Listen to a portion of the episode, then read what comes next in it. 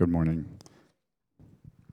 So we'll be reading uh, today from Paul's letter to the Ephesians, chapter 5, verses 3 through 14. If you're following along in your Pew Bibles, it's page 978. And I think there's also a smaller version where it's page 919. Ephesians 5, 3 to 14. But sexual immorality and all impurity or covetousness must not even be named among you, as is proper among saints. Let there be no filthiness, nor foolish talk, nor crude joking, which are out of place. But instead, let there be thanksgiving. For you may be sure of this that everyone who is sexually immoral or impure, or who is covetous, that's an idolater, has no inheritance in the kingdom of Christ and God. Let no one deceive you with empty words, for because of these things the wrath of God comes upon the sons of disobedience. Therefore, do not associate with them. For at one time you were darkness, but now you are light in the Lord, and walk as children of light. For the fruit of light is found in all that is good and right and true. And try to discern what is pleasing to the Lord.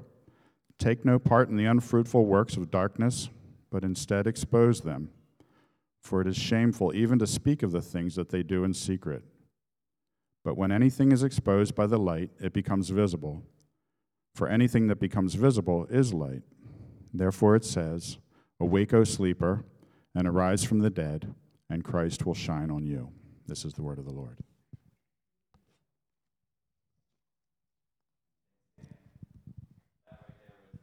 Best part of the sermon. Um, you, you might have noticed that sometimes I try to open with a story or a quote or a question or something like that that might pique your interest in the particular topic that we're going to be covering that the text covers on that particular uh, Sunday. Today, I have no such story. I have no such quote. I just have one word for you. And if this does not do the trick, then I don't know what will. Today, we're going to talk a little bit uh, about sex. So, do I have your attention this morning? Buckle up. I'm glad that the live stream was finally unplugged today, so mom and dad can't watch me do this now. Um, but seriously, uh, part of the problem, I think, for the modern Christian church is that we've shied away from talking about this stuff. We've shied away because we're embarrassed about the subject or maybe we're embarrassed about the Bible's position on the subject, or maybe the issue has just gotten so complex today that we don't even know where to start. So we don't start. But listen, this is the next text that we're covering in God's beautiful, wonderful word, and we're going to get right after it. Uh, and just to put all my cards on the table, I want to let you know about a few assumptions that I bring into a text like this. First, the Word of God is sufficient. God speaks on what He wants to, He's silent on what he wants to be silent on. We're not here to speak when he doesn't speak or to be silent when he has spoken clearly. It just so happens that he has spoken clearly on sex from cover to cover. Second, the word of God is good. Psalm 119:68, the Lord is good and he does good. Being a Christian is going to require disagreeing with mainstream cultural norms. And it's best we come to terms with this now. And it's healthy when we realize that we don't need to convince the people around us that we are right in order to be justified in, in holding to what God has said. Here's how one author uh, frames God's goodness. He says, God loves sex. The first two commands recorded in the Bible are have dominion over creation and then be fruitful and multiply. Genesis 1. In other words, rule the world and have lots of sex, not a bad day at the office. Whoever said God was some cosmic killjoy God created sex and declared it to be good. Today, we're going to try to understand this good word from God and apply it to our very complicated lives and culture. Moving on. Number three, the Son of God was a fully human sexual being. To put it crudely, Jesus had armpit hair, he had male hormones, he had a Y chromosome, and so on. Well, why does this matter? Because as the scriptures unfold, we learn that Jesus was tempted in every way that we are, and yet remained perfect. This means that there were temptations to lust presented to Jesus. And every time, every single time, he embraced the joy of obedience. instead of the poison of lust. There's hope in there for all of us because when we do fail, fail like we will fail, there's a perfect substitute who will stand up to the Father in our place and offer his fidelity in place of our infidelity. Fourth, fourth assumption I bring into a text like this the people of God have an established record of consensus on the Christian sexual ethic. So we live in an age of biblical gymnastics where folks who call themselves Christians but don't like what Jesus teaches about sex are trying to rationalize their own sexual preferences by twisting the words of Scripture to contort around their desires. But the biblical teaching on this for thousands of years has not wavered. It is what it is. It's pretty simple, really. Not always easy, very challenging for some of us and how we are wired. But God's word is clear on this issue. There's even consensus among unbelievers that this is Christianity's historic stance. So, Louis Crompton, who is a gay man and one of the pioneers of queer studies, argued in his book, Homosexuality and Civilization, that there is no room for reinterpreting the New Testament on this issue. So here's what this gay man, non Christian, says Nowhere does Paul or any other Jewish writer of this period employ the least acceptance of same sex relations under any circumstances. And to that, I just add any kind of sexual sin outside, outside the bounds of Scripture. So this is not a sermon on homosexuality, it's not about that. Uh, I only highlight this to say that it's not just Christians who interpret the Scriptures in a very narrow way. Fifth, every child of God struggles.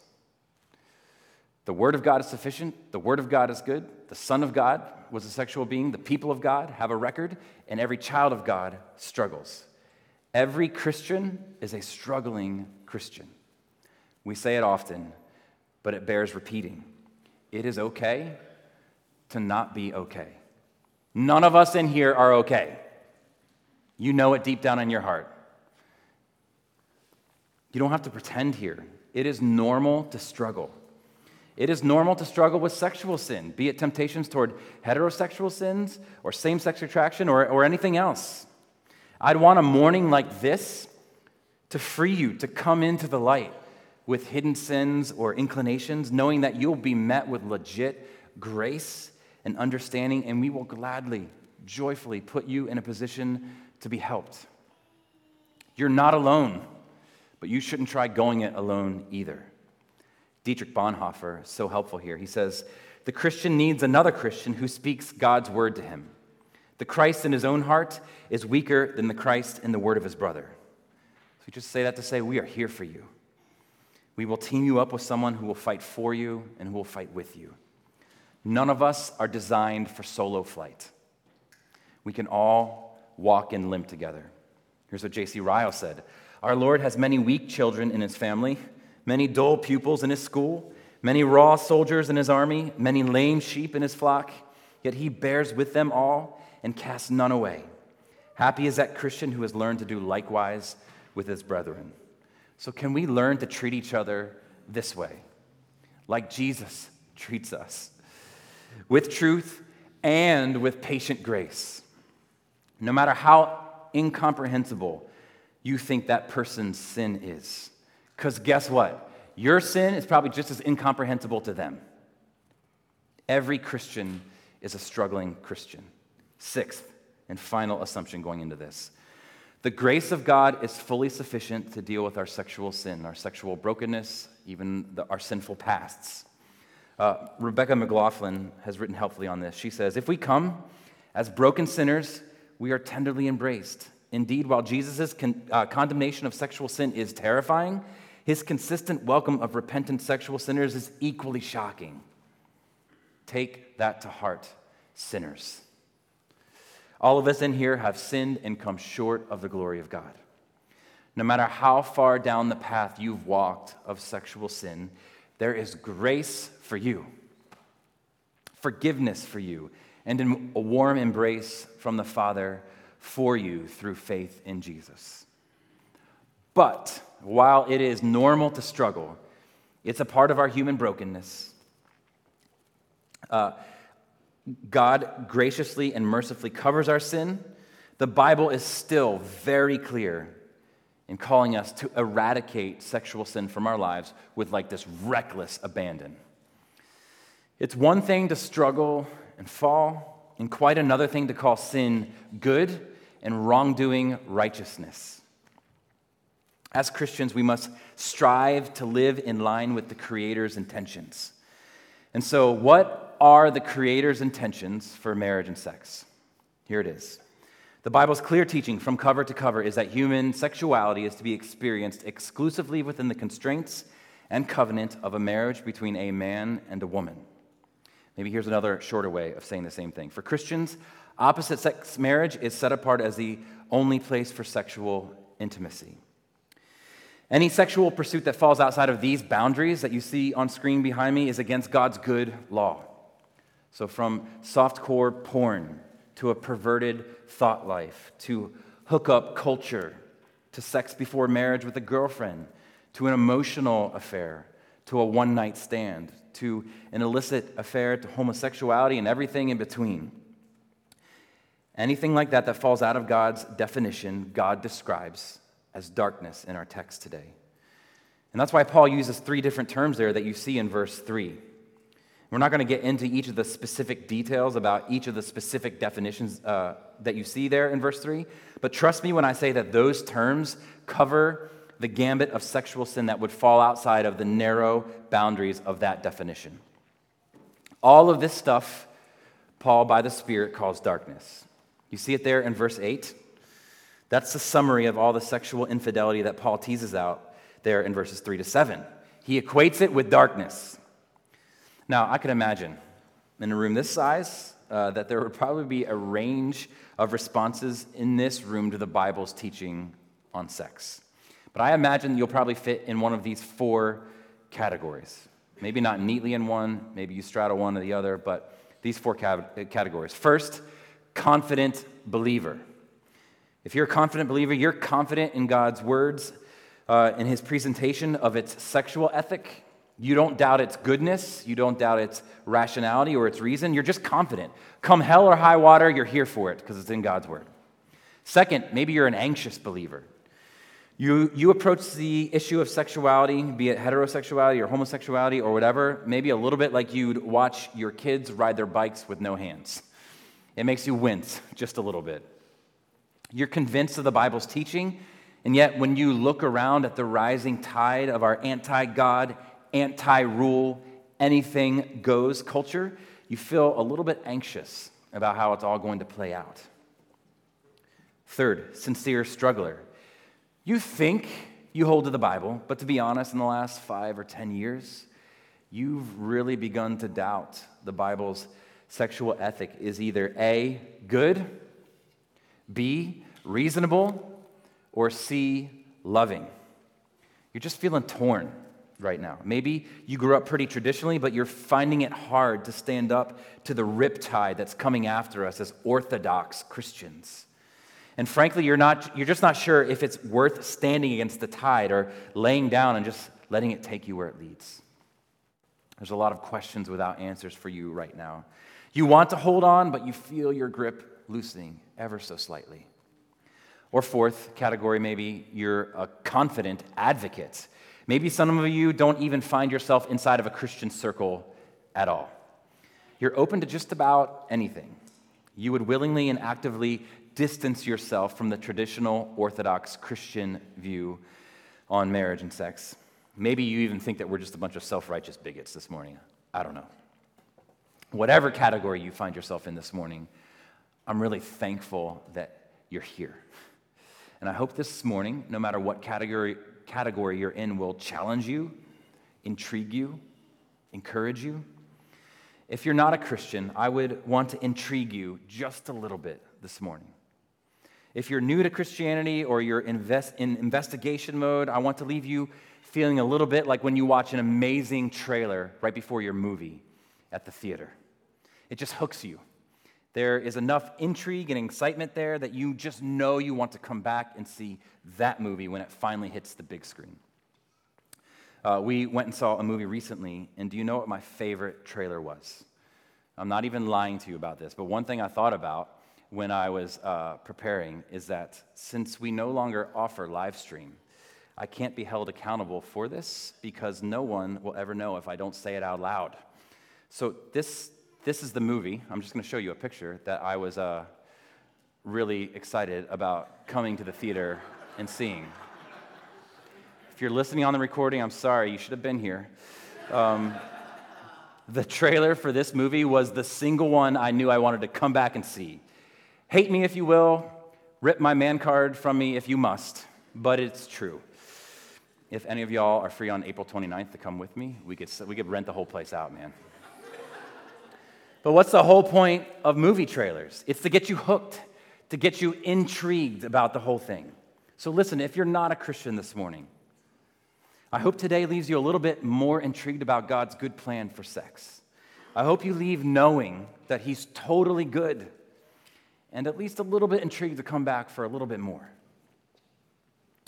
If you are a Christian, I want by God's grace and by His Spirit and through His Word to stir up confidence in you that this news about sex is indeed good news from a good Father. I hope you come to greater clarity and conviction this morning I hope you leave with a little bit more confidence in the goodness of this old fashioned Christian teaching. One more caveat before moving forward. I'd like to go a minute just on some questions like this.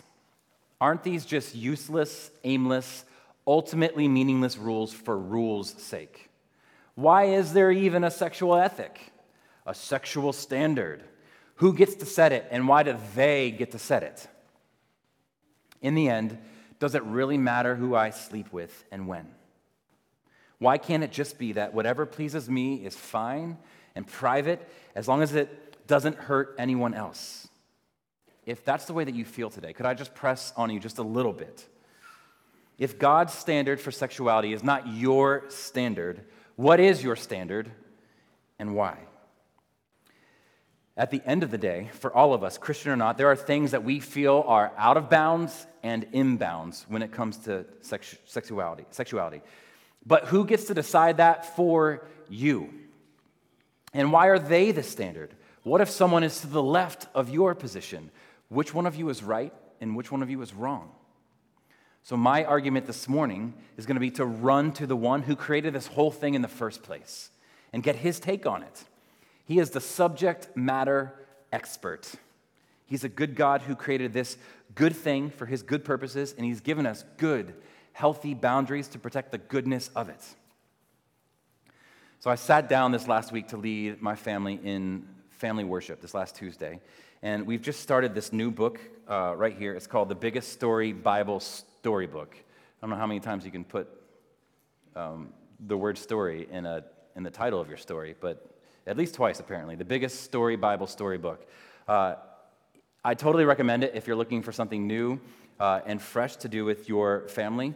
Uh, the author, though, uh, when I was reading this last week, he was talking about the fall, uh, when sin first entered the world. He says this Never trust a snake. Sometime after the beginning that began so well, everything began to fall apart.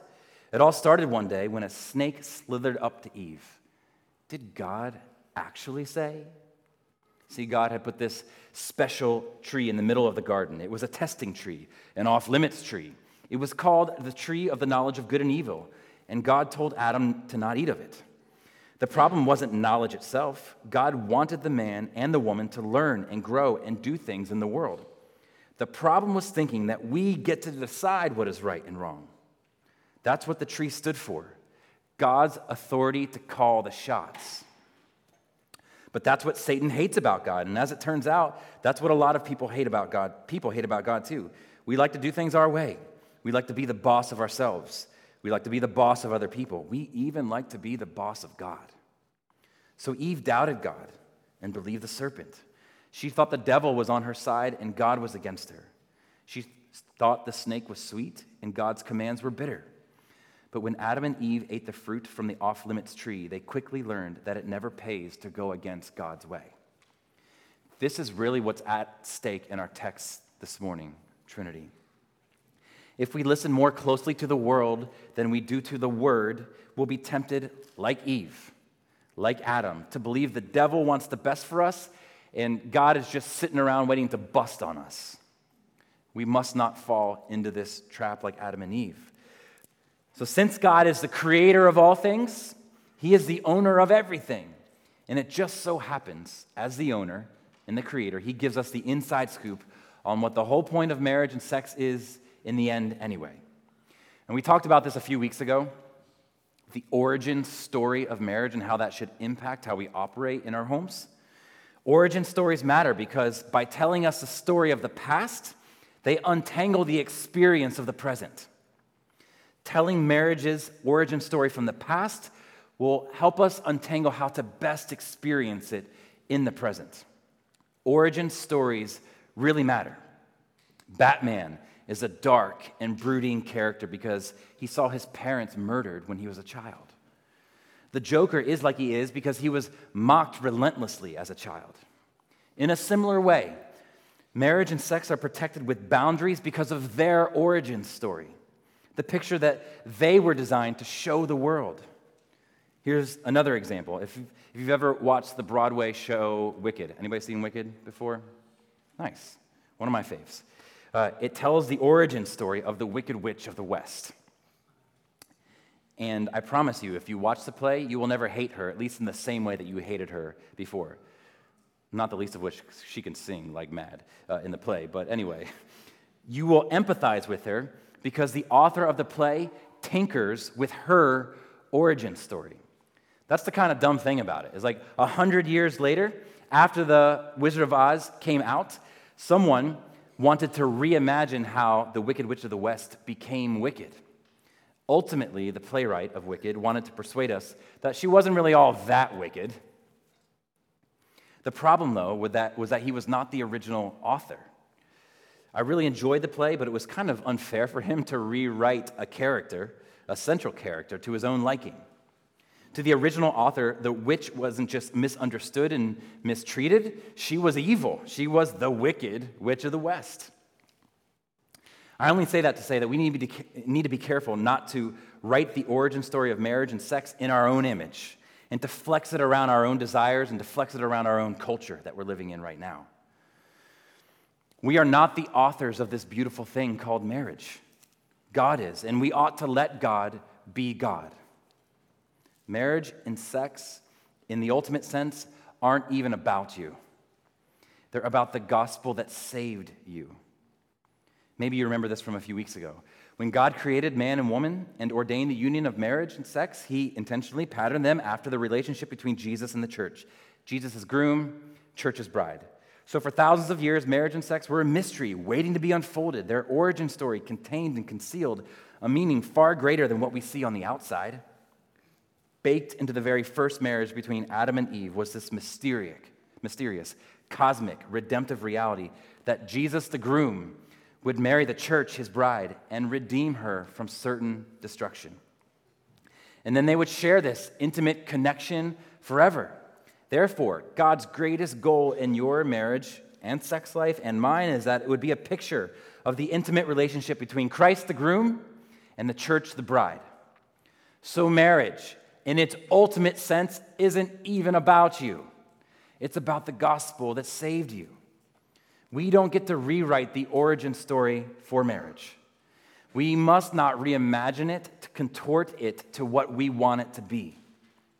Marriage's whole purpose is to show the world a sneak peek of the ultimate marriage in history Jesus, the groom, marrying the church, his bride. How dare we try to rewrite that? So let's not get this twisted.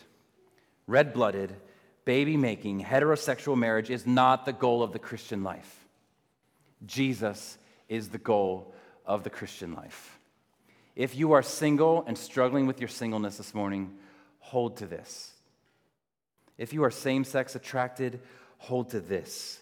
If your marriage is souring even as I speak, first get some help and then hold to this. Here's how one commentator describes this concept she says, Marriage is a temporary state designed to point to a greater reality. At the resurrection, no one who has chosen Jesus over sinful sexual fulfillment will have missed out. Compared with that relationship, human marriage will seem like a toy, toy car next to a Tesla. or a kiss on an envelope versus a lover's embrace. I love that. So please don't misunderstand me this morning. I'm not preaching this message because I'm some kind of sexual bigot who does not understand how two women or two men could want each other. And I'm not preaching this truth because I can't possibly fathom how a heterosexual affair could flare up at work with a coworker. I preach this because I believe in a greater truth, a mystery, a good God beneath all of this. And I believe He has your best interests at heart, always, even if you cannot fully grasp it right now. The greater truth that undergirds sex and marriage is that they are whispers of something and someone even greater, even better. Good marriages should hold to this. Stinky marriages should be refreshed by this. And single brothers and sisters should find comfort in this. At best, marriage is meant to leave us wanting more. It is a gateway drug to a far more fulfilling relationship with Jesus. And why do I bring all of this up? Before we even get to the text, you're all sweating and nervous right now. You should be. Why take the time to trace out this thread? Mostly because I want to demonstrate that the idea that opposite sex marriage is set apart as the only place for sexual intimacy, that idea didn't originate in some culture or period of history or religious tradition. As opposed to popular opinion, it wasn't created by homophobic, patriarchal men to position themselves to rule a male dominated heterosexual world. Opposite sex marriage as the only place for sexual intimacy was established before sin ever even warped our relationships. It was God's way of setting up his world. Okay, that's the foundation. With all that as our foundation and background, let's briefly wade into our text today. Number one, verses three to seven eliminate darkness from your life. Eliminate darkness from your life. The first and most obvious call here is to eliminate the darkness of sexual disobedience from our lives, to eradicate it completely. Paul is back to his walk metaphor here. We've talked about this a thousand times uh, as we've walked through Ephesians together. Do you see it all the way down there at the end of verse 8? He says, Walk as children of light. Well, the obvious opposite of that is don't walk in the dark. And remember, darkness here is in reference to sexual sin. As we've circled around this walk metaphor in recent months, we've talked extensively about its implications. Walk just means to live. So that's the call here. Don't live in darkness, don't walk in darkness. Remember, we all have a gait, right? Some of us walk with our toes pointed in, right? Some of us are walking around with our toes pointed out. I told you about when I flopped my wrist when I played in junior high basketball until I was confronted with it on video and very embarrassed and stopped flopping my wrist. We all have a different gait G A I T, gait, a way that we walk. Uh, in the same way, each of us has a spiritual gait, as it were, a way that we live. And the call here is for us to eliminate the limp of sexual sin from our walk, to stop living in the dark. If your kids are anything like mine, or if they're out of the home, if they were anything like mine, they have a knack for leaving Legos in the most precarious of places. And somehow, at night, it seems like these Legos take on a life of their own, like those toys from Toy Story. They all come out at night when the lights are off, and, of course, when I am barefoot and when I need to quickly run into their room to solve some sort of problem in the fog of sleep. That is a dangerous situation right there if there are Legos all over the floor. If you're anything like me too, you have the spiritual gift of finding those Legos with your feet. There is danger in the dark. And the call here is to remove all sorts of things that cause pain. Namely, here, it's, it's sexual sin. That's the language there in verse 3. These kinds of sins shouldn't even be named among us, Paul says. We shouldn't engage in any kind of behavior that brings sexual fulfillment outside marriage as God defines it. But it's even more intense than that. And I think this might be the hardest part for some of us living in modern day America. We live in a culture that not only accepts and condones and then promotes all kinds of sexual sin, but somehow it's become the punchline of every other joke in sitcoms or movies. And this is where it comes in and seduces us, I think. They get us to laugh at it, and slowly, so slowly, it desensitizes us, and gradually we begin to accept the casual sex or the homosexual joke or the humorous off color remark as normal and funny, dare I say, good. Which is why there's an additional call here. First, and maybe most obviously, don't live in the dark. Don't participate in sexual activity outside of God's best for us. As a reminder, here it is. This is the definition we're working with. The Bible's clear teaching from cover to cover is that human sexuality is to be experienced within the constraints and covenant of a marriage between a man and a woman. But the Spirit wants to take even more ground in your heart. Don't live in the dark and don't shrug at the dark. Don't shrug it off. Sure, don't live in these certain ways, but also don't make light of them. Don't laugh at them. Don't speak of them flippantly. Verse 4, look at it. Let there be no filthiness, nor foolish talk, nor crude joking, which are out of place. That is the danger that we're talking about. Crude joking over time subtly lures us toward an unwise acceptance. So it's not just our actions that Paul is concerned with, but also our words and the words that we routinely let seep into our souls, most often through some form of media, be it social media or Netflix or online magazines or whatever. Paul calls the actions outside of our definition out of place. You can see it there in verse 4. But when Satan can get us to laugh at stuff, he's halfway there with us. When we're laughing at sin, we're shrugging at the Savior. We shouldn't laugh at or be entertained by the things that Jesus died for. We shouldn't laugh at or be entertained by the things that Jesus died to pay for graciously and mercifully. Why shouldn't we shrug these things off? Oh, because, brothers and sisters, there is too much cost here. The gravity is turned all the way up. This is not a joke to Jesus. Look at verse 5. For you can be sure of this that everyone who is sexually immoral or impure or is covetous has no inheritance in the kingdom of Christ and God. Whoa, no inheritance in the kingdom of Christ? It's no joke because of what marriage and sex represents. Nothing less than the soul saving gospel of Jesus Christ, the greatest and the holiest and the best marriage ever. Jesus the groom with the church, his bride. This is why Scripture speaks with so much weight, because this gospel picture is what's at stake. One commentator frames this well No one can listen to Jesus and not be shocked, offended, and broken by his stance on sexual sin. She says, it's Rebecca McLaughlin again. She says, We cannot read the Bible and not be offended, condemned even. Jesus' uh, condemnation of sexual sin is terrifying. Paul is saying that those among us who, can't, who just cannot help ourselves when it comes to sexual temptation, those of us who, can't, who just can't help but laugh at the dirty jokes with coworkers in the office or on the TV, those of us who are pretty disinterested in God's definition of sexual fidelity, those of us who are like that have no inheritance in the kingdom. This should scare the hell out of us. I mean it. Don't be seduced by our culture. Don't be deceived by our culture that has so reduced the wonder and the weight of sex to almost nothing. They're trying to deceive us with empty words.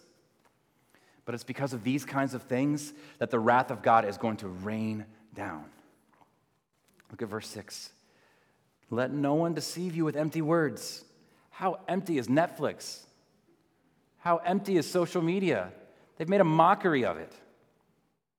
For because of these things, the wrath of God comes upon the sons of disobedience. There is too much at stake in your eternity to shrug off sexual sin in your life. Please, for the love of God and for the fear of hell, stand against the fragile, thin, unserious, unsanctified vision of sex that our world has today. It is so much richer and denser and glorious than they give it credit for. And God, in His kindness, wants that for you. Don't trivialize it with porn or fantasy or sex outside of marriage. Don't ever trust a snake. Satan is twisting our thoughts. Don't let him come back to the subject matter expert. He says, Satan says this sex thing is not special, it's commonplace. It's not a big deal. Everyone is doing it. But God's plans for sex are so much richer. Come to the light. Walk in the light. That's the second point today, and the final point. Eliminate darkness from your life, illuminate darkness with your light. Paul says that at one time we all walked in the darkness, but now we are light. So if darkness is sexual sin, then light must be sexual faithfulness. He says we are light. You see it there in verse 8. He didn't just say be the light, he says we are the light. And the call here is to, to live up to that standard of objective reality. In fact, this is just the story of our lives as Christians, period. To become subjectively what we are objectively. This is the Christian life. Becoming what you already are in Christ. Becoming what you already are. Here's what I mean the Christian call to sexual faithfulness is a call to the children of light to be what you already are in Christ. And what are you already in Jesus? A sexually faithful Christian. This is such a transformative idea for us. It's absolutely critical if you want to live with joy and freedom as a Christian. So we're not striving for something that is unattainable. We're striving for something that has been done for us and gifted to us in Jesus. His sexual faithfulness is yours through faith. I'm not saying, for example, maybe you're in here today and you struggle with same sex attraction. I'm not saying that if you just believe this hard enough, you're going to feel differently. God may grant you relief or he may not. I don't know. But what should keep you going, whether you struggle with heterosexual sin or homosexual sin or both, what should keep you going as a Christian is that Jesus' faithfulness is yours through faith. So that when God looks at you, he sees the faithfulness of Jesus and the fidelity of Jesus, not your unfaithfulness and your infidelity, by faith through Jesus. You are not left to do this alone. You are called to live out of this reality that Jesus' identity is yours. You are light in the Lord. Um, let me give you two examples of what I'm talking about very briefly here. Look, at, uh, look back at Ephesians 4 and then verse 32. It says, Forgive one another as God in Christ forgave you. So, as uh, uh, a Christian call to forgive does not say forgive in order to earn the forgiveness of God. It says forgive because you've been forgiven by God. Here's another example, just from our text today in verse 8. It says, Once you were darkness, but now you are light in the Lord. So, look, it does not say be the light of the world so that you can become children of light. It says you are light in the Lord. Walk like what you already are. This is the Christian life, becoming what you already are in Christ. And Paul continues there in verse 9 For the fruit of light is found in all that is good and right and true. Paul calls goodness the fruit of light. We are light, the fruit of light, because it grows naturally out of light. Orange fruit comes from an orange tree because of what the tree is an orange tree, right? And the point is the same for us. Christian living is not becoming a Christian tree. You already are a tree in Christ. Christian living is bearing fruit. The Christian life is essentially letting the fruit show what the tree is like. Letting the fruit show how we live, what the tree is like, who we are. So, what does the fruit of your life demonstrate about the tree of your life? What does the fruit of your life demonstrate about the tree of your life? What kind of fruit are you bearing? The plain meaning here is that increasingly, over the course of a lifetime, we should more and more and more bear the fruit of light and not of darkness, of sexual faithfulness and not sexual sinfulness. Thankfully, Paul gives us one specific practical weapon here to help us with this. And we'll close with this. Gratefulness illuminates darkness. Gratefulness illuminates the darkness. Look at verse 4. Let there be no filthiness, nor foolish talk, nor crude joking, which are out of place, but instead, in its place, let there be thanksgiving. Now, think about the strategy here. Would you, if you're writing Ephesians to a group of people, would you have chosen gratitude as the opposite of all these kinds of sexual and verbal sins? Why is gratefulness, thankfulness, the weapon that Paul calls on us to use to fight against sexual temptation? Why doesn't he say, get you an accountability partner. Get that software on your computer that limits those sorts of sites that you can access. Why is it gratefulness? Here's why. Our sexual sin is always fueled by a deep, discontented craving for something that God has forbidden. But if you are overflowing with gratitude to God, then your mind is not being dominated and driven by discontentment at what you have been denied. Gratitude is what you express when you believe God is for you and not against you. Gratefulness happens when you believe that He gives you only what is good for you and withholds no good thing from you, single or married. So just test yourself with this. When your heart is overflowing with gratitude to God, are you clicking that illicit link or hooking up with that coworker? No. So the next time you are assaulted by temptation, thank God for redeeming you through prayer, through song, and watch the temptation in that moment melt away by God's grace. Thanksgiving takes the focus off of ourselves and puts it onto God. Instead of me, me, me, it's Jesus, Jesus, Jesus.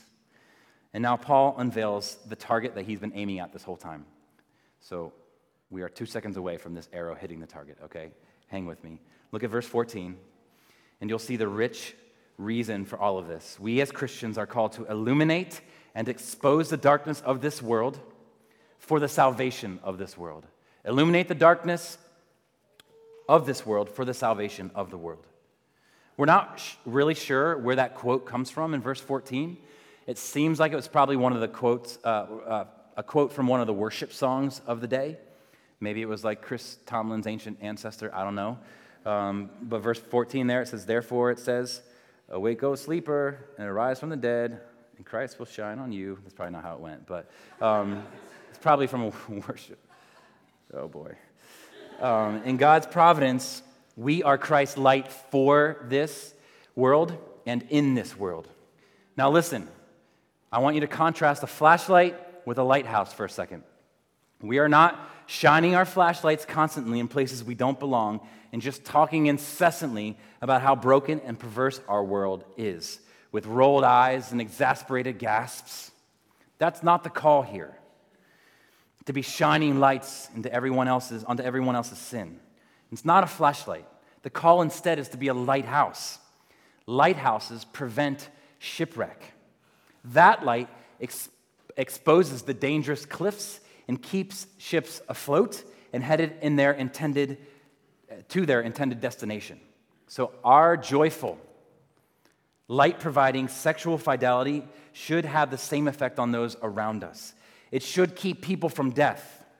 It should wake them up, like verse 14 says, to the beauty and wonder of their Creator's good purposes for marriage and sex.